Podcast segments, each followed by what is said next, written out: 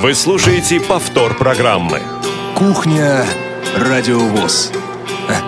Заходите.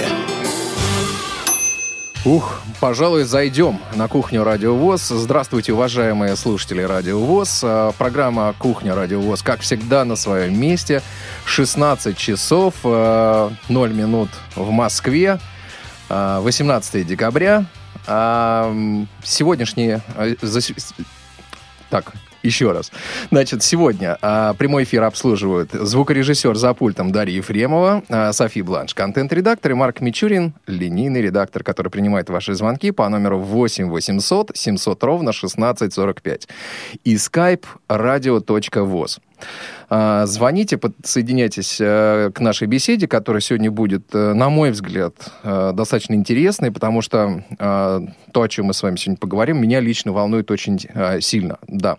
В студии главный редактор радио ВОЗ Иван Онищенко и мои замечательные гости, которых я представлю сразу после первой песни, но сейчас я хотел бы сказать вот о чем.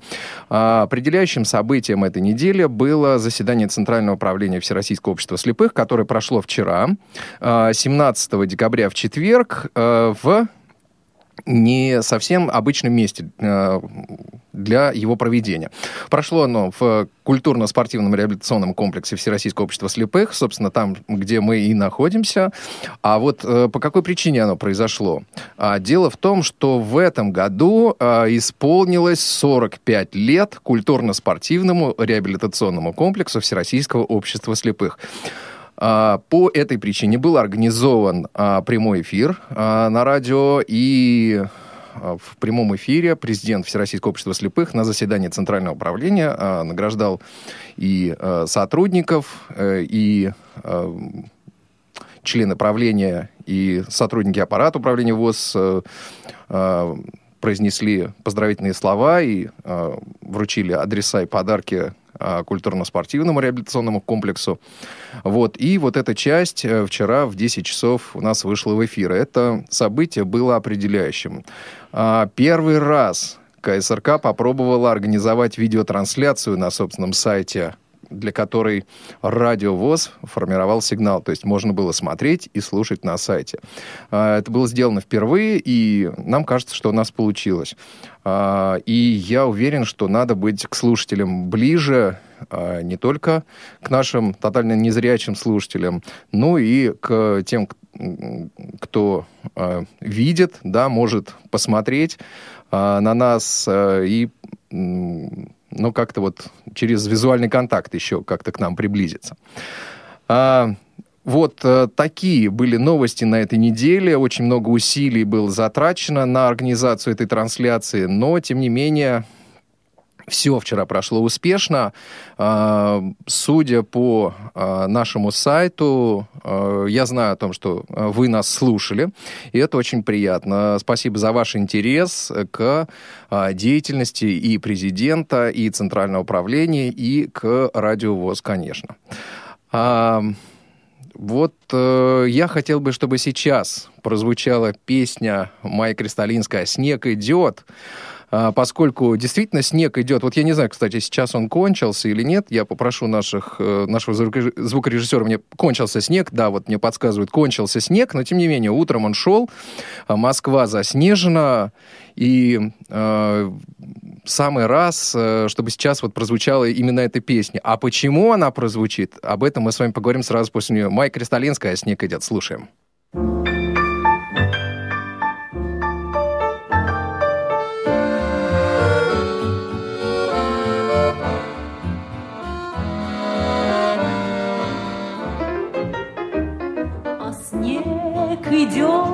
А снег идет, И все вокруг чего-то ждет. Под этот снег, под тихий снег, Хочу сказать при всех, Мой самый главный человек, Взгляни со мной на этот снег, Он чист, то, о чем молчу, о чем сказать хочу.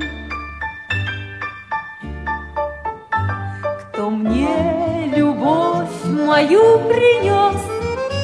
Наверно, добрый Дед Мороз, когда в окно с тобой смотрю, я снег благодарю. А снег идет, и все мерцает и плывет за то,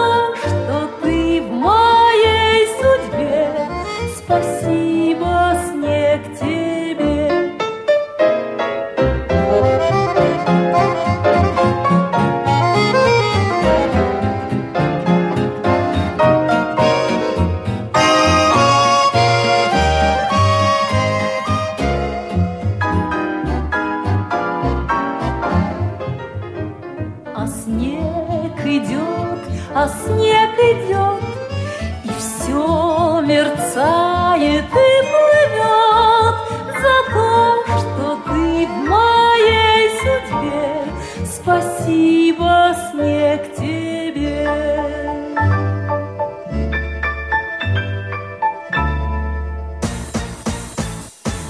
Что чаще всего обсуждают девочки? Ну, например, у мальчиков, одежду. Или других девочек? На самом деле очень много тем. Вот мы и задумали новую программу «Между нами девочками». Там мы поболтаем. Слушайте и присоединяйтесь к нам два раза в месяц по вторникам в 17.00. Посекретничаем.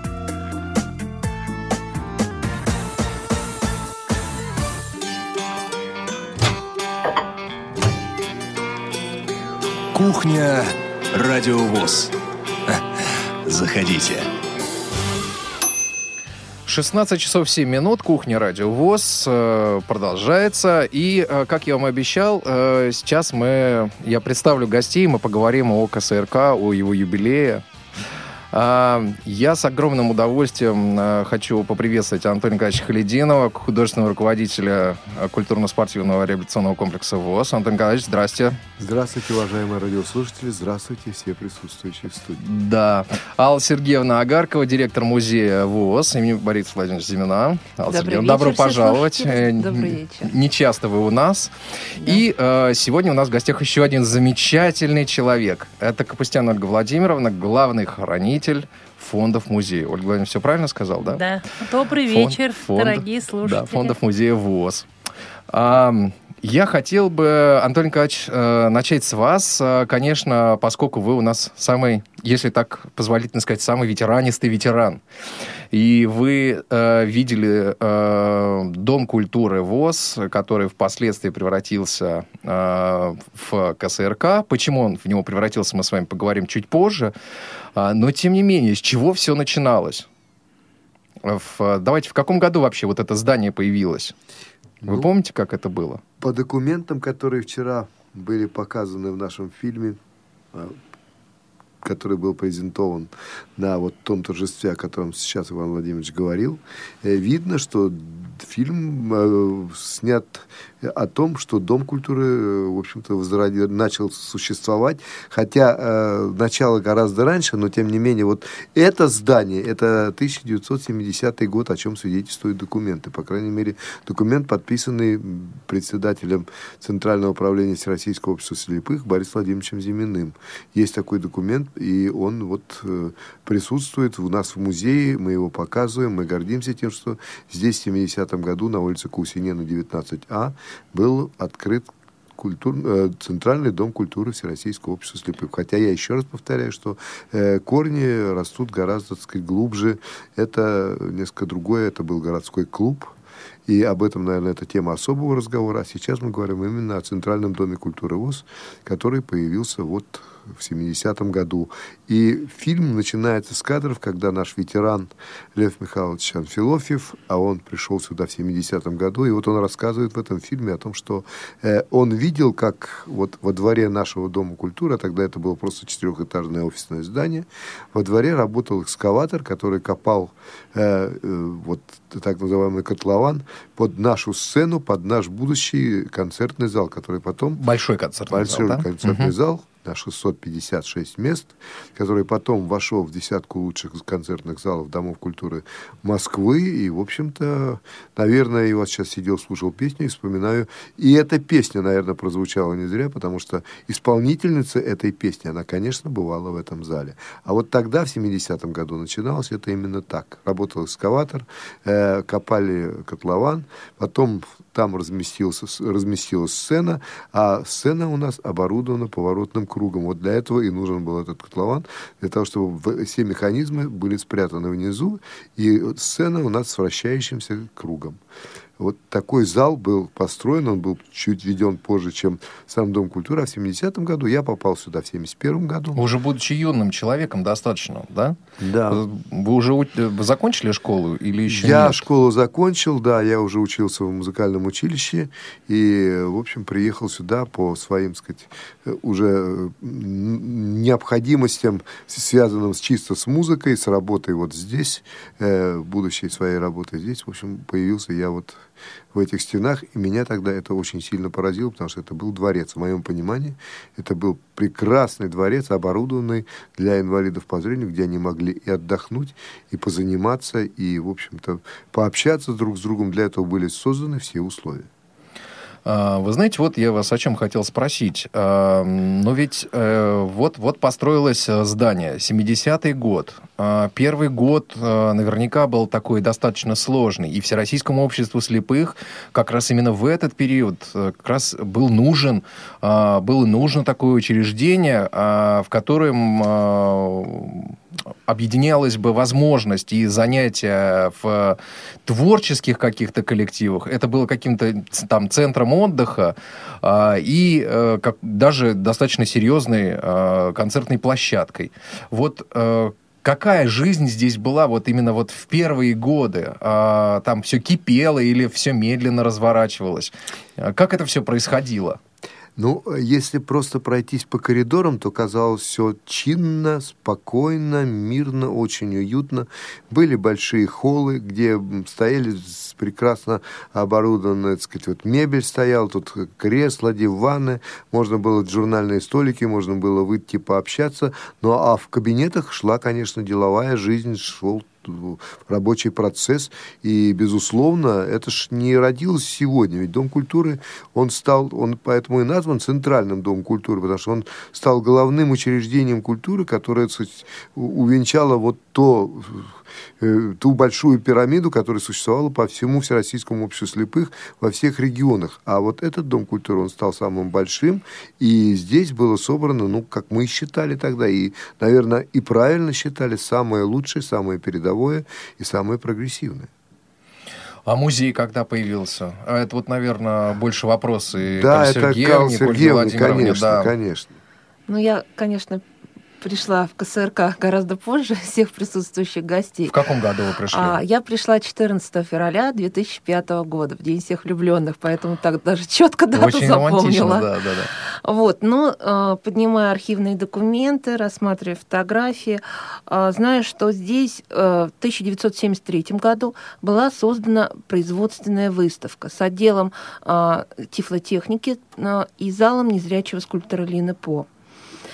А, собственно, даже затем вот директор Важенков здесь какое-то время возглавлял Центральный дом культуры, он начинал как раз заведующим Да, Сергей, отдела. Он возглавил именно вот эту музейную экспозицию, Да, да, и да. только потом, после того, как э, ушел с работы пе- наш первый директор Казаков, э, он возглавил как раз вот этот э, Дом культуры. Да, собственно, с тех времен, то есть музей, ну, чуть-чуть младше самого Дома культуры, в принципе, да, хотя, ну, наверное, не совсем правильно называть это музеем, это все-таки была производственная выставка в первую очередь. А вот вы знаете, меня что интересует? Вот мы сейчас все, э, очень многие, э, и наши слушатели, э, и вообще, может быть, даже те, кто не слушает Радио ВОЗ, о- очень ошибочно, но тем не менее, приезжают и знают Дом культуры, КСРК, вот именно тот, какой, каков он есть сейчас. А что было на месте того шикарного помещения, которое существует сейчас у музея? Вот основного зала, Антон Николаевич.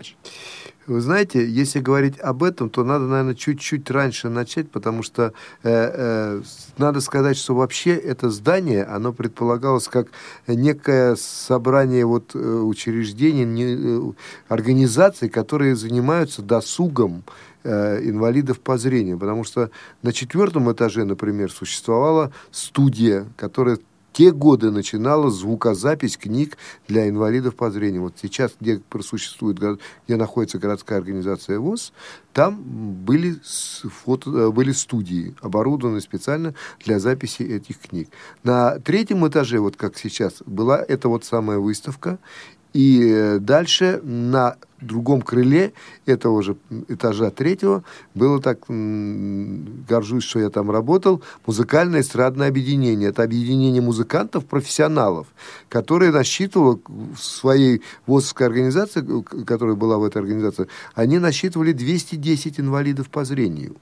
Это было огромное концертное учреждение, которое э, имело три отдела и э, люди, там были э, музыкальные, вокально-инструментальные, так называемые, теперь уже они так стали называться, ансамбли, которые работали в ресторанах. Там был концертный отдел большой, серьезный, и там был отдел массовой работы.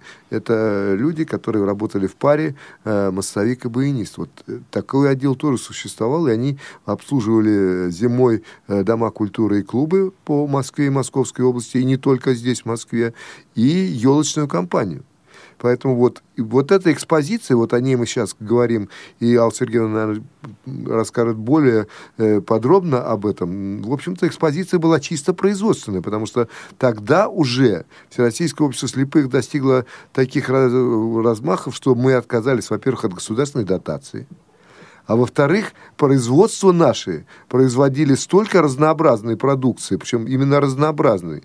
Здесь и э, производство картонная, здесь и э, веломотоспица, так называемая, для велосипедов и мотоциклов, здесь электронно-вычислительная техника, тогда вот так называемые калькуляторы, и все вот это, и металлоизделия разные, и укупорочные изделия, и так далее. И вот это все было представлено на той выставке. И не только представлены сами экспонаты, а еще э, показывалось, как это производится. То есть документы рассказывали, и фотографии рассказывали, как люди работают на производстве и производят данную продукцию. Я даже добавлю более того, здесь были представлены рабочие места с этих предприятий, оборудованы и показывали для э, экскурсий, включали, как это работает, э, демонстрировали. Да, Ольга Владимировна? Да. Ну, какое было здесь? Какие рабочие места были представлены? Расскажите, что собирали? Сборка, наверное, да? Сборка, да, станки, металлообработка небольшие такие. Как, ну, то, что возможно было, как бы, да, вот, довольно Показать, такое да. мобильное, да, оно было установлено и здесь демонстрировалось. Во всяком случае, вот фотографии мы как раз только поднимали, да, да. именно того времени, как раз открытие музея, ну, выставки, да, вот, э, как бы именно интерес вызывали больше всего вот Знаете, эти Иван Владимирович, рабочие я вас места, немножко, наверное, удивлю, если скажу, что рядом с вами сидит токарь третьего разряда. Вот это да. Я Вот начинал Много я знал об этом человеке, но то, что он токарь третьего разряда, Да, я вышел, из- закончил школу-интернат э, для слепых детей номер один с э, уже удостоверением токаря второго разряда и пришел на учебно-производственное предприятие номер 8 в Москве, которое производило электродвигатели, начиная с самого первого, так сказать, э, из первой операции и до последней сборки и испытания на стенде.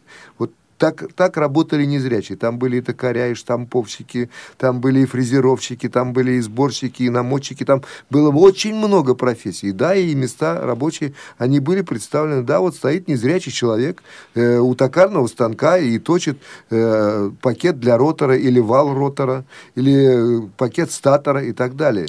Вот это все было. И, а на других предприятиях производили еще другую продукцию. А что говорить про нашу вот кооперацию с автопромом?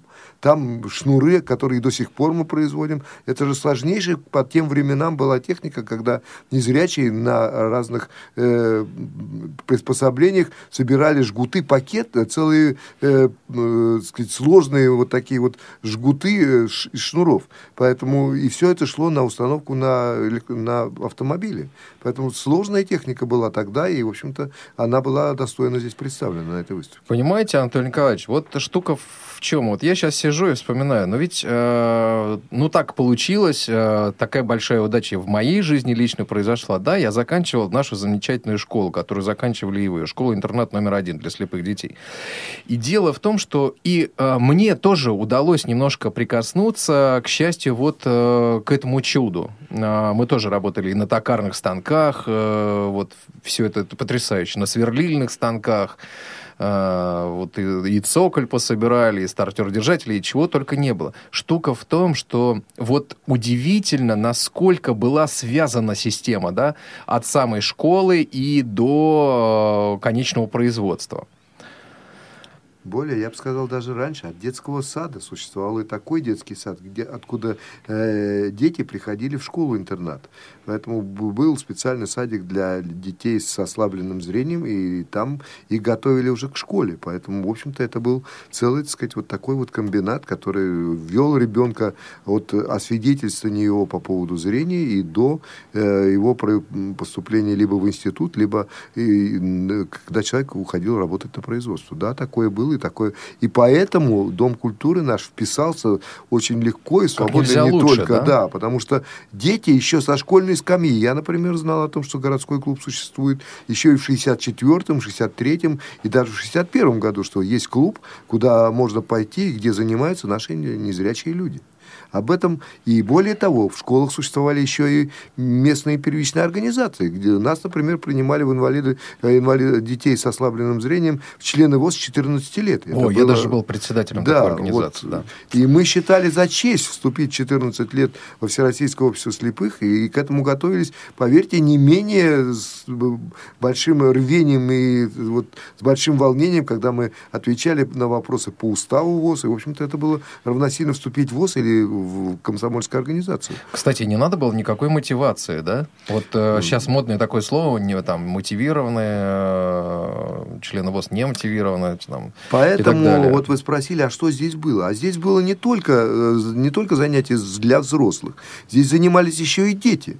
Причем очень интересно было поставлено, если дети, находясь в интернате, хотели заниматься каким-то или спортивной секцией, или в секции какой-то художественной самодеятельности, педагоги отсюда выезжали туда на место э, в школу, они считались сотрудниками Центрального дома культуры ВОЗ, но они ездили, и рабочее их место было в школе. И там они собирали, естественно, коли они представляли Центральный дом культуры ВОЗ, мы, э, учащиеся, которые занимались в этих секциях спортивных, и я говорю вот художественных секциях, мы не могли не знать о том, что есть на Каусинена Центральный дом культуры ВОЗ. Уважаемые радиослушатели, присоединяйтесь, пожалуйста, к нашему разговору по номеру 8 800 700 ровно 1645. Звонок бесплатный из любого региона России, в том числе и с мобильных телефонов. skype radio.voz.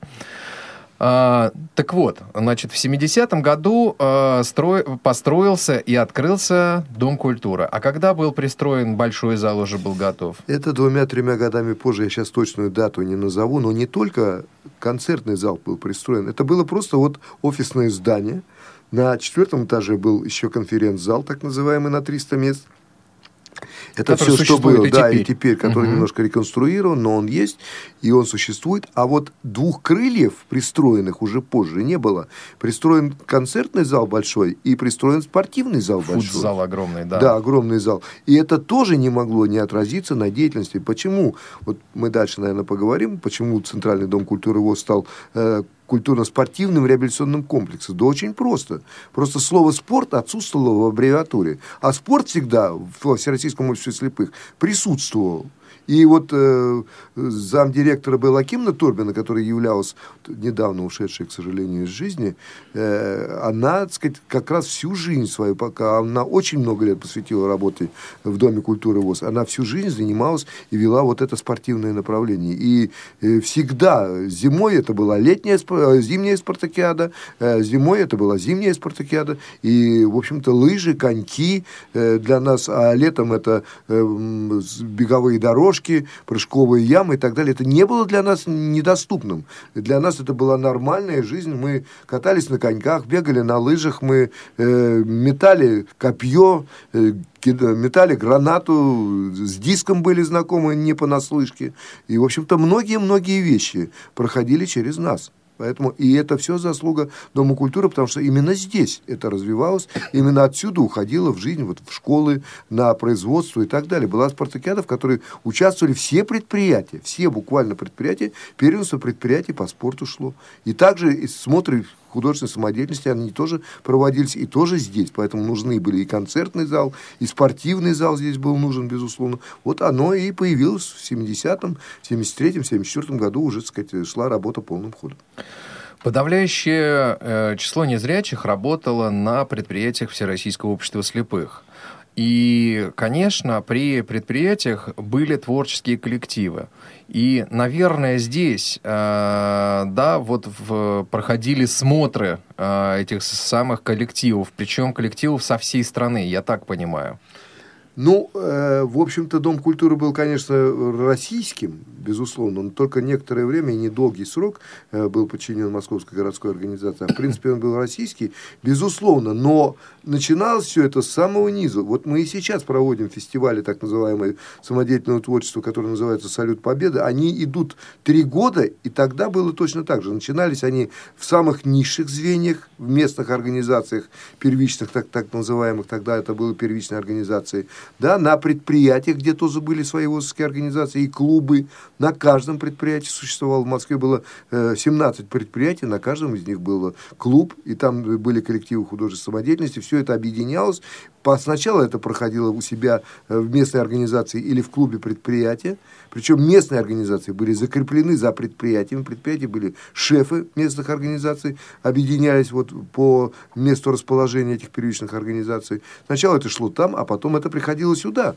И здесь уже выступали лучшие коллективы. Конечно, и проходили смотры Московской городской организации ВОЗ, Московской областной организации ВОЗ. А потом да, и продолжалось это уже э, на всероссийском уровне. Потом были так называемые смотры э, зональные и э, всероссийские. Вот эти смотры, они тоже здесь проходили.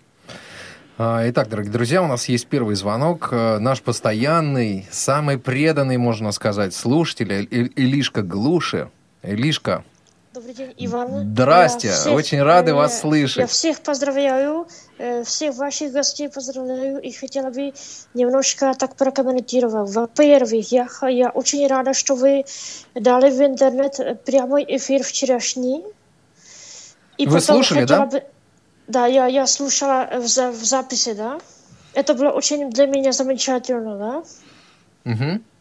А потом я хотела бы э, всех поздравить, потому что Э, Алла Агаркова, э, она помнит, когда мы э, были, мы с ними сделали выставку «Гаптический осязательный мир» в 2003 году, и нам очень было приятно, потому что Владимир Петрович Баженов был тот, который нам эту выставку позволил делать Помог да, организовать, да? Да. да.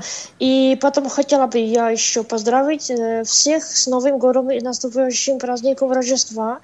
И пожелать вам всего самого наилучшего и успехов на работе. И обещаю, что я в следующем году, когда повезется, э, я появлюсь в Москве, потому что мы будем э, выставлять опять гаптический осязательный мир, и только четвертые. Это было все, э, но э, несколько вещей было, будут там поменены. Здорово. И, Иван, я еще, еще, еще один момент.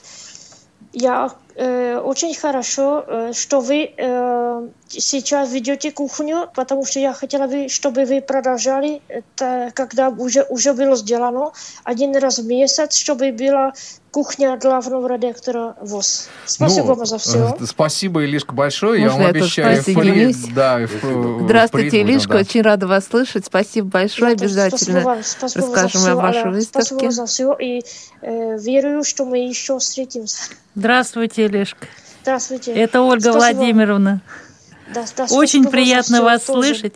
И очень Я желаем тоже. вас еще увидеть у нас в нашем музее. Спасибо и провести еще такую выставку у нас. Да, это была выставка Было очень здорово, мир 2. да.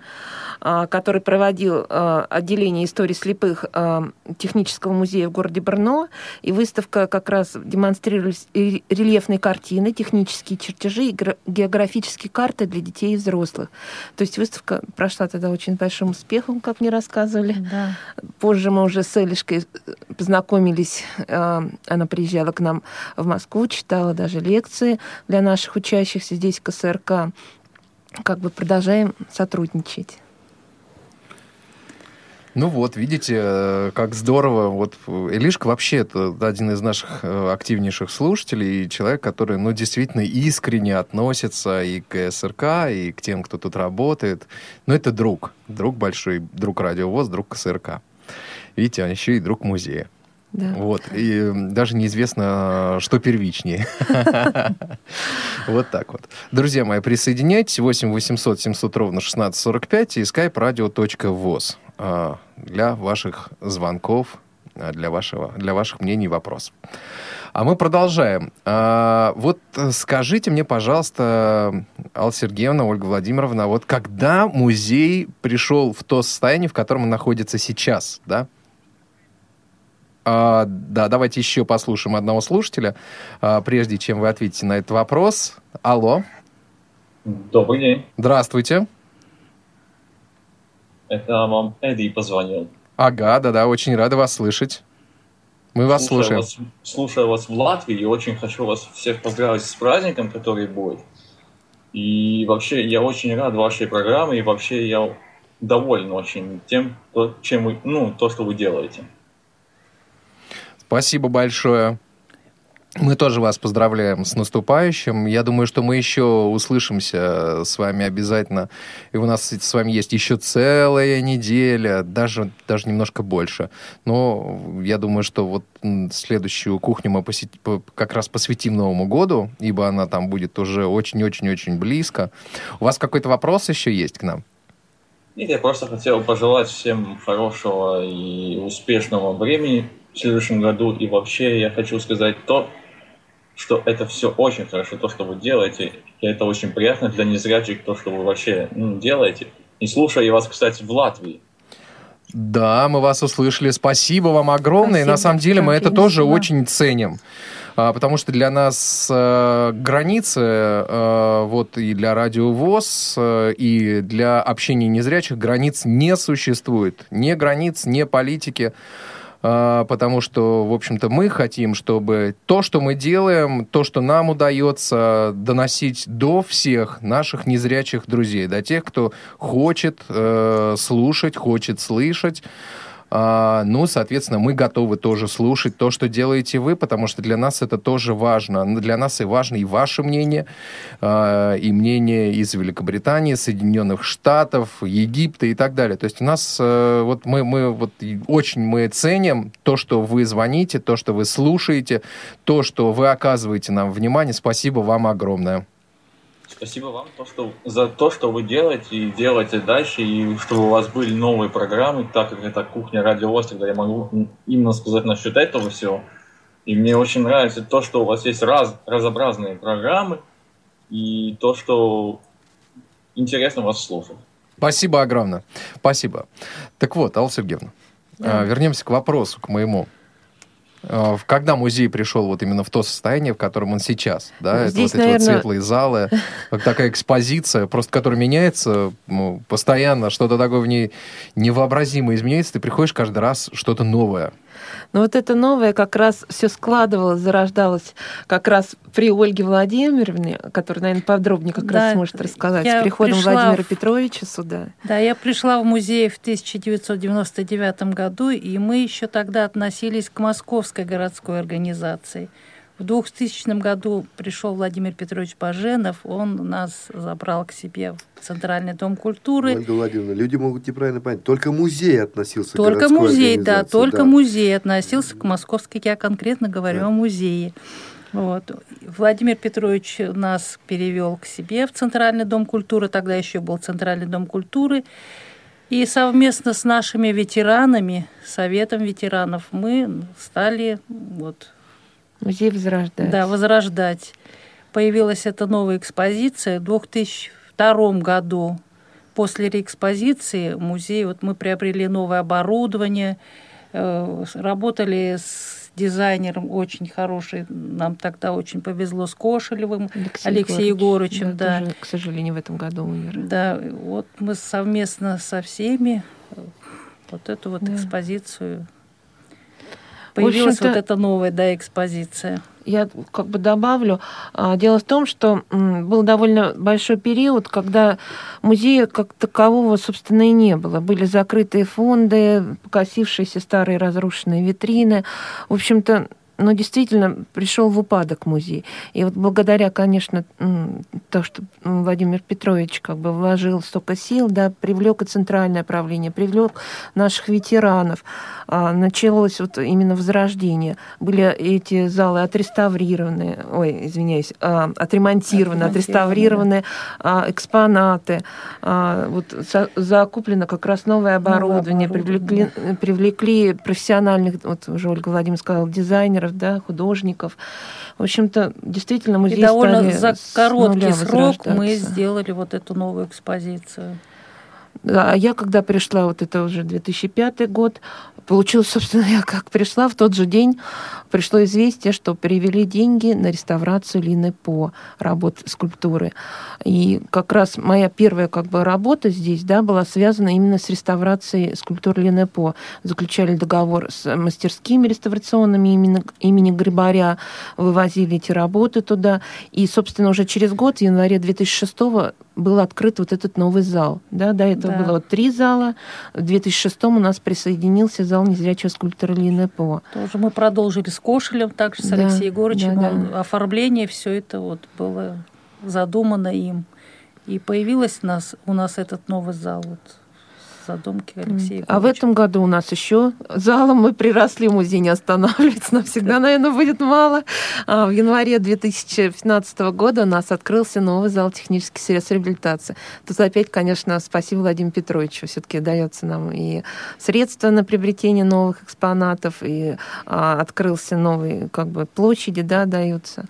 В общем, как бы музей продолжает. Музей, да, работает, живет. У нас очень много проходит выставок выездные, стационарные выставки проходят. Mm-hmm. В этом году у нас да, мы даже выезжали в Крым да. с выставкой. Ну, в общем-то, да, выставки вот уже сказали, одна такая крупнейшая, первая, да, у нас была, это «Гаптический мир», международный вообще, она 2004, да, 2004 год выставка. Году. А после этого уже пошли и детские выставки, это и «Золотая кисточка», «Город детства моя Москва», в этом году пусть всегда будет солнце, выставки художников традиционно, да, наших незрячих, у нас это и инвалиды по зрению Ярослав Швец, Александр Романов, Мансур Закиров, Исааков Яков Романович, ну, много, конечно, имен. Вот, начиная с 2007 года у нас вот как раз начались и передвижные выставки. Первая у нас даже получилась в Белом доме, не просто так, да, в составе Всероссийского слепых, как бы мы представляли КСРК общей выставки. А затем тоже 2007 уже Сокольники, в 2011 году присоединилась традиционная передвижная выставка на Красной Пресне, наверное, все знают эти выставки, да. Вот. Ну и, конечно, здесь у нас и... На ВДНХ. ВДНХ, да, да. ВВЦ. На ВВЦ бывшая. Вот.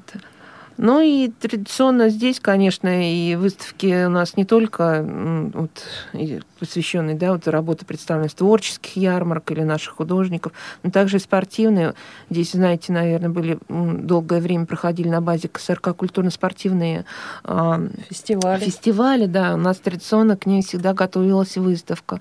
Но также выставки, посвященные Паралимпиадам. Вот последняя такая крупнейшая, это, конечно, Сочи 2014. Вот, ну, Проходят кон... встречи с интересными людьми у нас. Да, Мы приглашали вечера. да, творческие вечера. Это был Ишпаро, Матвей у нас. Вот. Выступали, да. А, Людмила Лядова, да, да композитор, Лядова пианистка, была. певица, тоже народная артистка РСФСР. Ну, вообще много интересных людей приезжает. Это и из последних вот уже при мне, это и Анна Николаевна Шатилова у нас в музее была, и Юрий Грымов. Не так давно, благодаря молодежному отделу, а, к нам заходил Ляпкин Юрий Евгеньевич, это советский хоккеист, да, защитник. А почему молодежному отделу? потому что проходил как раз э, показ кинофильма с тифлокомментарием «Легенда номер 17», который молодежный отдел как раз Юрий Евгеньевич приглашал, и он зашел и к нам. Вот в связи с этим у меня и вопрос к Анатолию Николаевичу. Вот э, тема тифлокомментирования в Доме культуры, в КСРК, тем более не нова, да?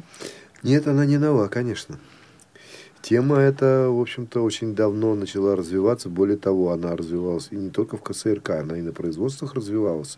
Э, в общем-то, тогда, в те годы, было два э, вида тифлокомментирования. Тифлокомментирование, которое готовилось заранее и записывалось, и потом оно озвучивалось. А был еще тифло, вид тифлокомментирования, который мы и сейчас не очень хорошо освоили.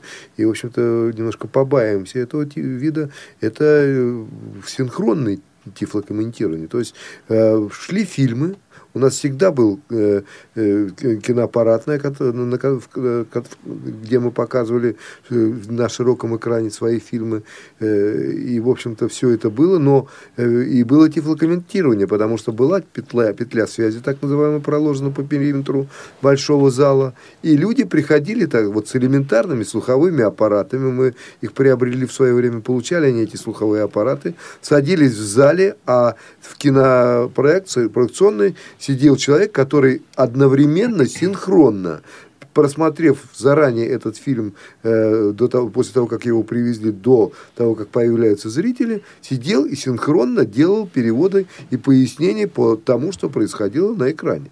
Поэтому вот такой вид тифлокомментирования немного. Было таких специалистов, но они были. Их всего, может быть, можно насчитать на моей памяти человек пять, которые могли. Это, это очень сложно.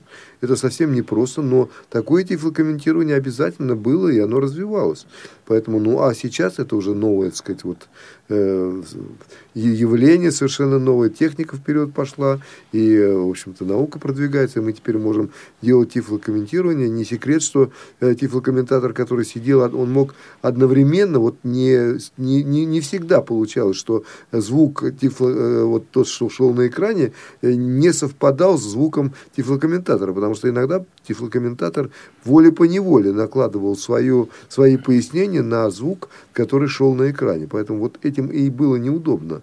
А сейчас это все делается очень хорошо, очень э, понятно. И тогда, когда на экране ничего такого не, произ... не происходит в аудиоформате, как раз идет тифлокомментарий. Поэтому это новое слово, и сейчас это развивается. Я думаю, что очень получится широкое развитие. Хотя, в общем, я вот еще раз повторяю, что э, тифлокомментирование это 80-е годы, уже в это время тифлокомментирование было. Анатолий Николаевич, вот а, еще такой мне момент скажите. А, да, давайте все-таки послушаем слушателя. У нас не так много времени остается, но тем не менее. Елена, мы вас слушаем. Здравствуйте. Добрый вечер всем. Да, Лен, здравствуйте. Вот я хотела бы просто поздравить КСРК с э, небольшим, но уже как бы солидным юбилеем, да. вот. Э, очень отрадно э, наблюдать, да, кое-где участвовать э, в том, что есть и образовательная программа, и культурно-досуговая, да, и что охватываются все, так сказать, ну, интересы всех, так сказать, ну, поколений, что ли. То есть и молодежь охватывает, и более старшего. Это. И хочется пожелать просто дальнейшего развития, что ну, продолжайте идти много со временем, как вы это делаете. Спасибо вам, с праздником всех, с наступающим Новым годом. Спасибо, и вас тоже Спасибо. Спасибо огромное, да. Антон Николаевич, вот а, что вас хотел спросить. А, вот реформировался Дом культуры в КСРК. Ну, такое уж время, и вот так шагнули технологии, наверное, надо было идти как-то дальше. Творческая составляющая ушла или нет? Она не ушла, она просто, как вы сказали правильно, она немножко изменилась в своем направлении, трансформировалась. Э, я всегда с печалью большой. Вспоминаю, есть два периода. Есть период 70-х, 80-х, потом был провал 90-х, и потом миллениум, 2000 год, э, меняется руководство, и появляются новые направления работы. Понимаете? Поэтому, если раньше э, мы э, немножко занимались, увлекались вот такими формами работы образовательного направления. То есть сидели, приходили люди в зал, они получали, видели, садились в зал, смотрели то, что происходит на сцене, получали какую-то информацию, какой-то заряд энергии и уходили. Да, давайте еще один звонок послушаем. А, у нас Юрий на связи. Юрий, здравствуйте. А, добрый день. Я бы хотел вот что сказать. Э, надо вот этот козырь вам насчет радио, интернет. Ведь чувствуете, из-за рубежа звонят и говорят, что это, в общем-то, лучшее среди инвалидов по зрению радио в мире. Э, вы, так сказать, э, идете впереди. И надо это постоянно поддерживать, потому что в других странах пока до этого не дошли. Это вот, видимо, наше преимущество. Только вот я хотел бы еще подчеркнуть, что все-таки я говорил несколько раз, и еще раз скажу. Надо вот э, музыкальные номера, где поют наши инвалиды, надо озвучивать, кто поет, э, когда год записи и регион откуда. Почему? Для инвалидов, слепых, это очень инфо- информативно. Вы же боретесь за слушателей, чтобы больше было людей – это будет очень тянуть людей, потому что слепым очень важно знать, с какого региона, кто знакомых могут найти. Эм, можно и нужно найти много записей вам от с Курского музыкального училища э, по годам 80-х, 90-х годов. Все же это наша история. И после каждого исполнения нужен, нужно называть человека. Это будет сплачивать инвалидов, вот, э, нас, людей – будет гордость пробуждаться именно за лосовство. Вы понимаете, это же наше мировое преимущество. И вот только так можно сплотить наше общество. Сейчас же люди уже не могут общаться. Раньше ездили по санаториям, прочее. Сейчас только через ваше радио могут общаться. И будут узнавать друг о друге. Вы даже сами не подозреваете, как, какой это клад для общения. А не стесняйтесь этого. Вы говорите, вот э, ухо режут, когда после музыки объявляют, да нисколько не режет, это специфика слепых.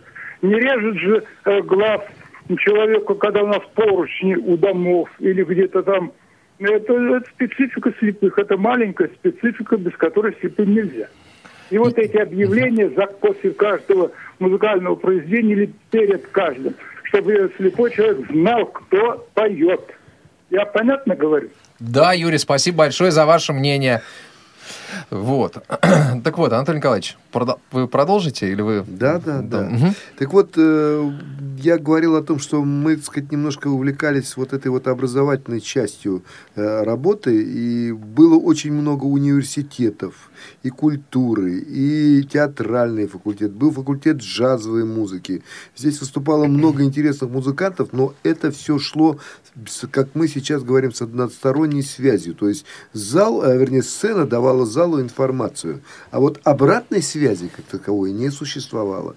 Или если она была, то она вот, как сейчас Юра говорил о том, что Юрий говорил о том, что вот не всегда хватало информации. Люди уходили и уносили с собой э, свои впечатления, и до нас это не доходило во многом, потому что ну, трудно сразу получить вот такую обратную информацию. Вот с 2000 года, когда была поставлена задача перейти на работу, мы же в 90-х годах дошли до того, что мы работали только на Москву, и то не на всю Москву, да, а работали только на ближайший вот тут микрорайон, который могли до нас добраться, потому что резко сократилось.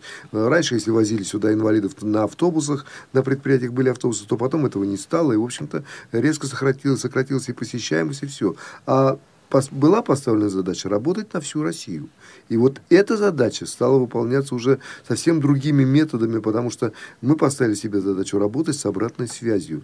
То есть в зал должен стать соучастником, непременным, соучастником любого мероприятия, которое проводится, и работает вот та самая связь обратная, э, зал-сцена. То есть э, зритель, он непосредственно участник того мероприятия. Вот это главная особенность и отличие того, что произошло в 2000-х годах. А давайте скажем вот еще такой момент, э, такой веху чуть приоткроем. А когда КСРК, уже будучи КСРК, а, пошло именно по интерактивному пути, когда были запущены вот э, ключевые программы, на которых сейчас строит свою деятельность в основном, да, КСРК. Это образовательные программы, программы по навигации. Я помню, когда это все было, да, я помню, как это все начиналось. И кто был, и как, ну вот наши слушатели, я думаю, что не все они знают, через что нам пришлось всем пройти. А вы знаете, это жизнь. Вот не надо говорить, что это вот мы или не мы. Это, это жизнь нас подвела к тому, что надо работать именно так. Потому что, э, когда мы начали проводить наш первый бренд, который и сам оказался самым долговечным и долго, э, очень плодотворным, это КИСИ, так называемый конкурс команд интеллектуального современного искусства, оно зародилось еще в 90-е годы, когда мы с Владимиром Дмитриевичем Бухтияром это начали проводить на одном из предприятий, на котором мы работали, УПП номер 10. А потом, придя сюда на работу, мы, так сказать, вот начали вот это, попробовали здесь. Потихоньку развивалось, и потом оно выплеснулось за стены, потому что год это шло здесь в КСРК, э, на уровне города Москвы, а потом это выплеснулось, мы попробовали провести первый фестиваль, и поняли, что да, это пойдет в жизнь, и оно начало развиваться. А дальше, вот как было с, то, с теми же самыми технологиями э, компьютерными, да, вот с тем же GPS, э, с Осмондом и так далее. То, что сейчас э, очень развито. Да, да, да, да. Пришел Александр Владимирович Пивень, предложил свои, так сказать, наработки, свое понимание этому. И, ну, мы с Владимиром Петровичем послушали, и все, и дальше сказать, ну, ушел Александр Владимирович Пивень, где-то как-то осталось в голове, в памяти все это. Под... А потом в, одной, в один прекрасный момент я, находясь уже совсем не в КСРК, а в одном из санаториев, слышу об этом разговор. Причем разговаривают незрячие люди, наши люди, которые приехали со всей России. А вот GPS, а вот спутниковая навигация, а вот то, а вот все. Я начинаю это дело наматывать на ус, что называется, приезжаю, э, иду к Владимиру Петровичу, говорю, Владимир Петрович, а вот помните вот такой вот пивень, Путин приходил прочее, прочее. А вот давайте попробуем. Вот это вот э, должно у нас пойти. Конечно, вспомнили, благо времени немного прошло. И Александр Владимирович был взят э, к нам на работу, и начали мы это дело продвигать. То есть это вот Точно так же э, случилось и с Джозом, точно так же случилось и с другими нашими технологиями, и, в общем-то, и доступная, это, э, доступная среда. Это все жизнь нас к этому подводит. И э, без этого мы просто, ну, я не знаю, не смогли бы сегодня делать то, что мы сегодня делаем. Потому что все разнообразие, оно идет, вот сама жизнь это подсказывает. Да, и молодежка, и радио, да. все это вот просто как-то, ну, прям как это, как торнадо, да, пришло. Надо отдать должное нашему руководителю, генеральному директору, который да. себе покоя не дает. И, и другим нам не тоже дает. Не и дает, нам тоже, да. но в первую очередь. Поэтому, да. да, поэтому он все время генерирует, у него все время э, фонтан энергии, и, соответственно, заражается этим весь коллектив, и у нас спокойно Дай не Бог ему здоровья, на самом да. деле, крепкого, потому что вот э, он переживает э, за каждый проект, э, за каждое мероприятие крупное. А крупных мероприятий, вот, ну, хоть за пять лет вот взять, да, их было очень много, а уж за 10 лет я уж вообще просто там можно э, пальцев у всех сотрудников не досчитать. Вчера на юбилей приходила Тунгусова, э, член Центрального управления, это Тюменской председательница, да, и говорила о том, да. что да, вот приятно было это очень слышать, о том, что все ваши начинания, все, что вы делаете, оно уходит в народ. Если даже вы в какой-то момент прекратите этим заниматься, то все, это уже запущено в жизнь, оно там будет внизу жить у народа. Поэтому вот это очень приятно было слышать. И у Владимира Петровича есть на это как раз чутье. Вот он, он не берется там вот где-то что-то такое, понимаешь, вот, это может не пойти. Он берется за то, что и обязательно выхватывает, и нас увлекает этим, и мы вот это, за это хватаемся общими силами, поднимаем это, и дальше это уходит туда, в народ, и там это самостоятельно начинает жить. Вот это главная цель victims Понятно. Ну, к сожалению, у нас э, время неумолимо заканчивается, нам еще нужно сделать э, небольшой анонс программ, которые э, ожидают вас, уважаемые радиослушатели, на следующей неделе. Сейчас, если останется еще минутка, я еще один вопрос нашим гостям задам, поэтому с ними не прощаюсь. Итак, в субботу, 19 декабря, театральный абонемент, зона особой музыки и... Зон, да, зона особой музыки и звучащий век вас ожидают. В понедельник у нас премьера. Э, дневни... Э, как? Э, извините. Будни первого. Да. А, «Будни первого». Это детская программа, первая детская программа, которая у нас выходит в эфире «Радио ВОЗ». Делают ее дети, э, ученики первого интерната. Также в понедельник э, выйдет программа «Вертоград». Сейчас, одну минуточку.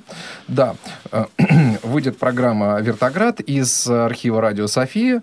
А, будет, как всегда, на своем месте программа в прямом эфире «Между нами девочками» и программа э, «Театральный абонемент». Тряхнем стариной к юбилею Шаинского. Сергей Андреев э, вам представит новую программу. И, опять же, из архива «Радио София» «Синий квадрат». Так, значит, среда. Э, программа «Ходоки». Обзор по Северокавказскому федеральному округу э, с Еленой Колосенцевой, тоже в прямом эфире. Э, слушайте, пожалуйста. Тифло-час от компании «Элита Групп».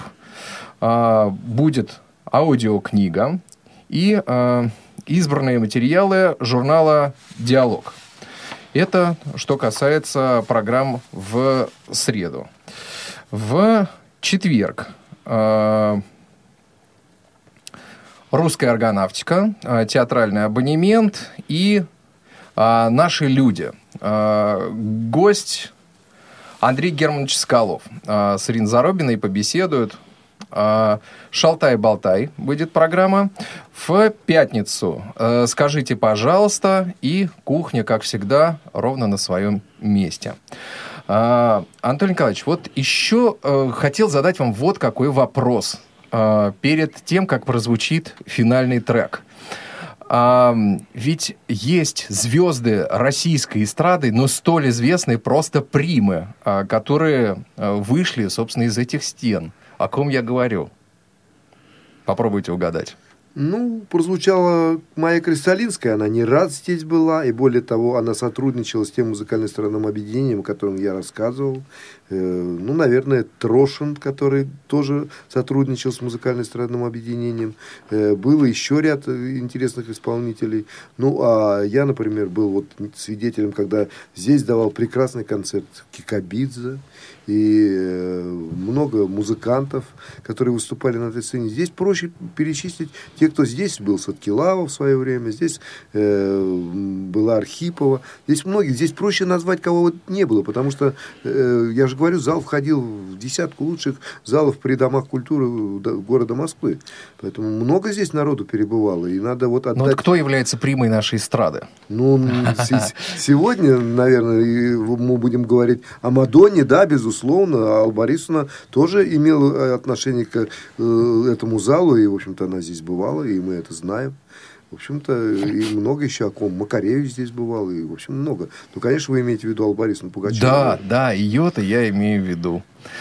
А, вот э, так уж сложилось, что действительно и Алла Борисовна когда-то поработала с нашими музыкантами в МЭО. А, правильно я понимаю? Да, да, было такое.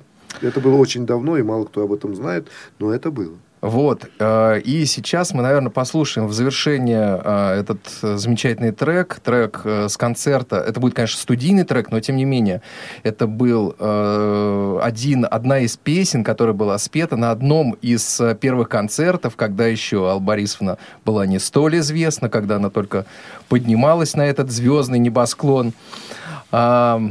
И «Держи меня, Соломенко, держи» песня называется к сожалению, эфир заканчивается неумолимо, хотя о многом мне хочется еще раз спросить наших гостей.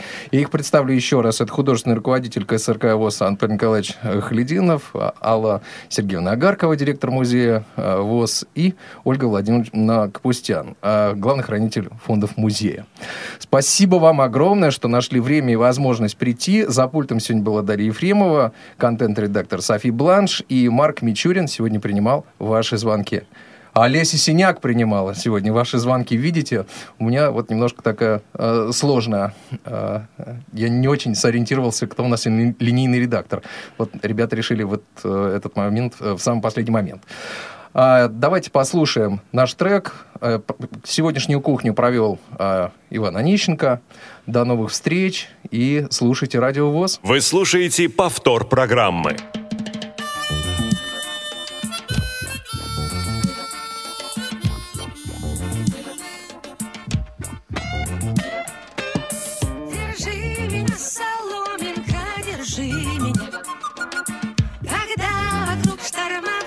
20 баллов. Держи меня, соломинка, держи меня.